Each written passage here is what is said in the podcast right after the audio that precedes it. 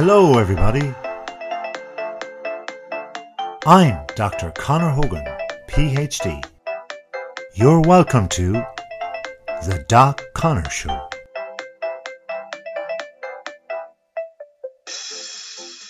Today we are talking about three good books in 10 minutes or so. You succeed. The first one, well, it's all about now. Because really and truly, you want to watch this, spend your 10 minutes, and then get in, get out, and actually achieve in some way. Put it to put it into place in your life and actually get the goodness that it well arms you with. And I'm going to give you that now.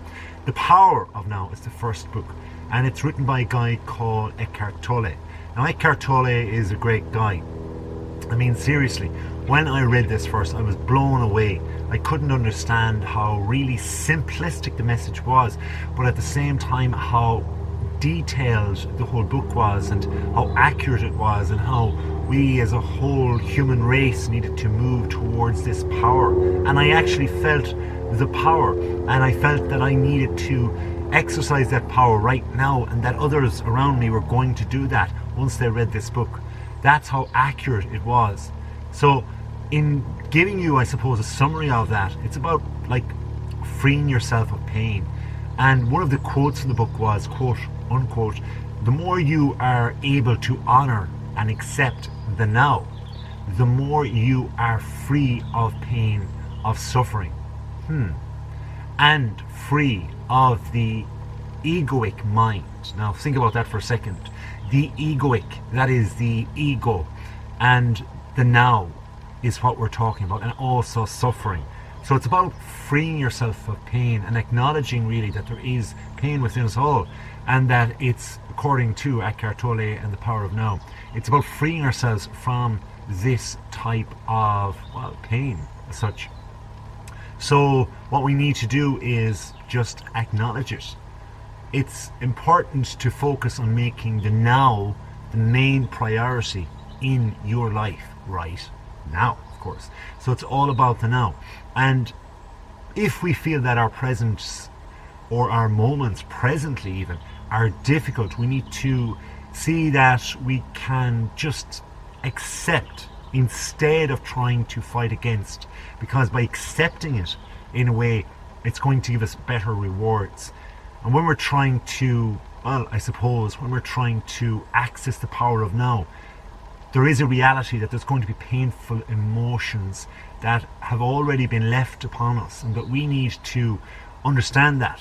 And we need to use this pain experienced throughout our lives for whatever way. Now, it could be physical pain, it could be emotional pain, it could be mental pain. But this pain becomes a negative energy within us and it can affect our body and our mind. This is what was called or referred to by Tolle as the pain body.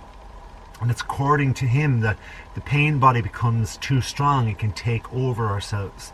And it's when the experience of pain happens that we, there is, well, a way to, well, we need to acknowledge that there's a way to achieve this consciousness and then defeat it. But first, we need to actually look at the pain, stare it down in the eye, and by acknowledging it and staring at it, we accept the fact that it exists without trying to identify or even judging it. We're trying to be apart from ourselves, become observant of this pain, and see what's happening inside. So you will lose, or it even will eventually lose its power over you. And of course, if the pain loses its power over you, that means you regain power. Fear occurs when we are in this present, but our minds are they're somewhere else. They're perhaps in the future when they're thinking about what could happen, the would be's, the could be's, what ifs, these scenarios that cause anxiety essentially and depression in many people. It's impossible to deal with something that really hasn't happened yet. How can we? We have a very, we're blessed with a very vivid imagination. We're blessed with extreme education, perhaps. We're blessed with the fact that, yes, we can understand things, but we need to realize that still and all, things haven't happened. So we need to pull ourselves back to the correct moment, which is now, because it's that now moment that is actually going to exactly be the now, be the power within ourselves. So, with that in mind, people who only identify with their minds and thoughts rather than their true, deeper self will live with fear forever. And it's the fear then that continues to grow, that continues to multiply both in our minds and in our bodies in this fear body place. This is what you actually get. And as Eckhart, Eckhart, Eckhart even Tolle said, he has a wonderful name by the way, you'll remember it, Eckhart Tolle. He said, quote unquote, the mind in itself is not, not dysfunctional. It is a wonderful tool. Dysfunction sets in when you seek for yourself in it and mistakes it for who you are. And that again is profound. It's admitting that you're not dysfunctional, you're just a part of what has happened, the pain body which has happened to you. So that is essentially the power of now. And it is that powerful book that is and has helped millions of people all around the world, not just when it was first published, but since then, because it's one of those books that has just had such an impact on the world. Another one book that has a fantastic impact on the wor- world and is slightly different in context. It's about though psychologically looking at money, and it's called Rich Dad Poor Dad. Now, I'd heard a lot about this book before I actually went to read it. It's written by a guy called Robert T. Kiyosaki, and Kiyosaki came from an island, and he had essentially his natural father, who was biologically his father, who was a really sensible guy, well educated, and so on. And he was reserved with his predictions about wealth and his predictions about money and his attitude towards money. And then he had a friend's dad who was a very rich guy who had a different background altogether. And this is where he compared this man to be his rich dad as such in comparison to his own father, his own natural father, as being the poor dad. Now, Kowalski was born in 1947. He was a Japanese American investor and a businessman, a self help author, a motivational speaker, and a literary artist, an activist, even, an occasional financial commentator as well. But what he said, quote unquote, from the book, having two dads offered me the choice of contrasting points of view one of a rich man and one of a poor man. Hmm, that's interesting. If you have two people that have that amount of power in your life, I mean, seriously, you're going to look up to both them, perhaps in different ways, and it's going to, well, essentially teach you a lot. Now, what your choice is and how you see it in the end is totally up to you. But this is what Kowalski was telling us. He was telling us to look at the rich dad. It wasn't actually his actual natural dad that he was actually believing. And most people would. You'd follow your parents.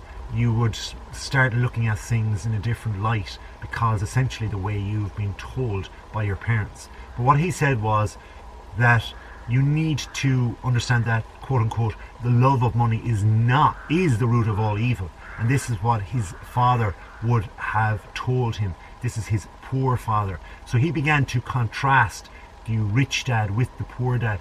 And he started saying that essentially that his poor dad was coming from this mindset, whereas his rich dad would say, spend money, get out there, and look at it, it in a completely different way.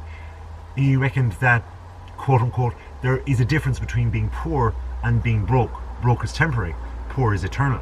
So the comparatives are many, and the fact that there's this wide open kind of chasm or chasm even between the two dads and the two different ways of thinking is really interesting. And he kind of sprinkles that in throughout the book within his own experiences of life and his own experiences of how he invested, how he made money, how he lost money, and so on. The third book is Think and Grow Yourself Rich by Napoleon Hill. It was written back way back in 1937, believe it or not. Now, this is a classic of books for actually helping you succeed and helping you to even just get off your butt and make money. And it kind of gives us all these ways of how we can think first and then grow rich. And it's one of the universally recognized personal development masterpieces. It's so simple, really and truly. It's not a large or long book at all, but it sold more than 100 million copies worldwide. Now that's just an estimate, but seriously, what an amount of sales.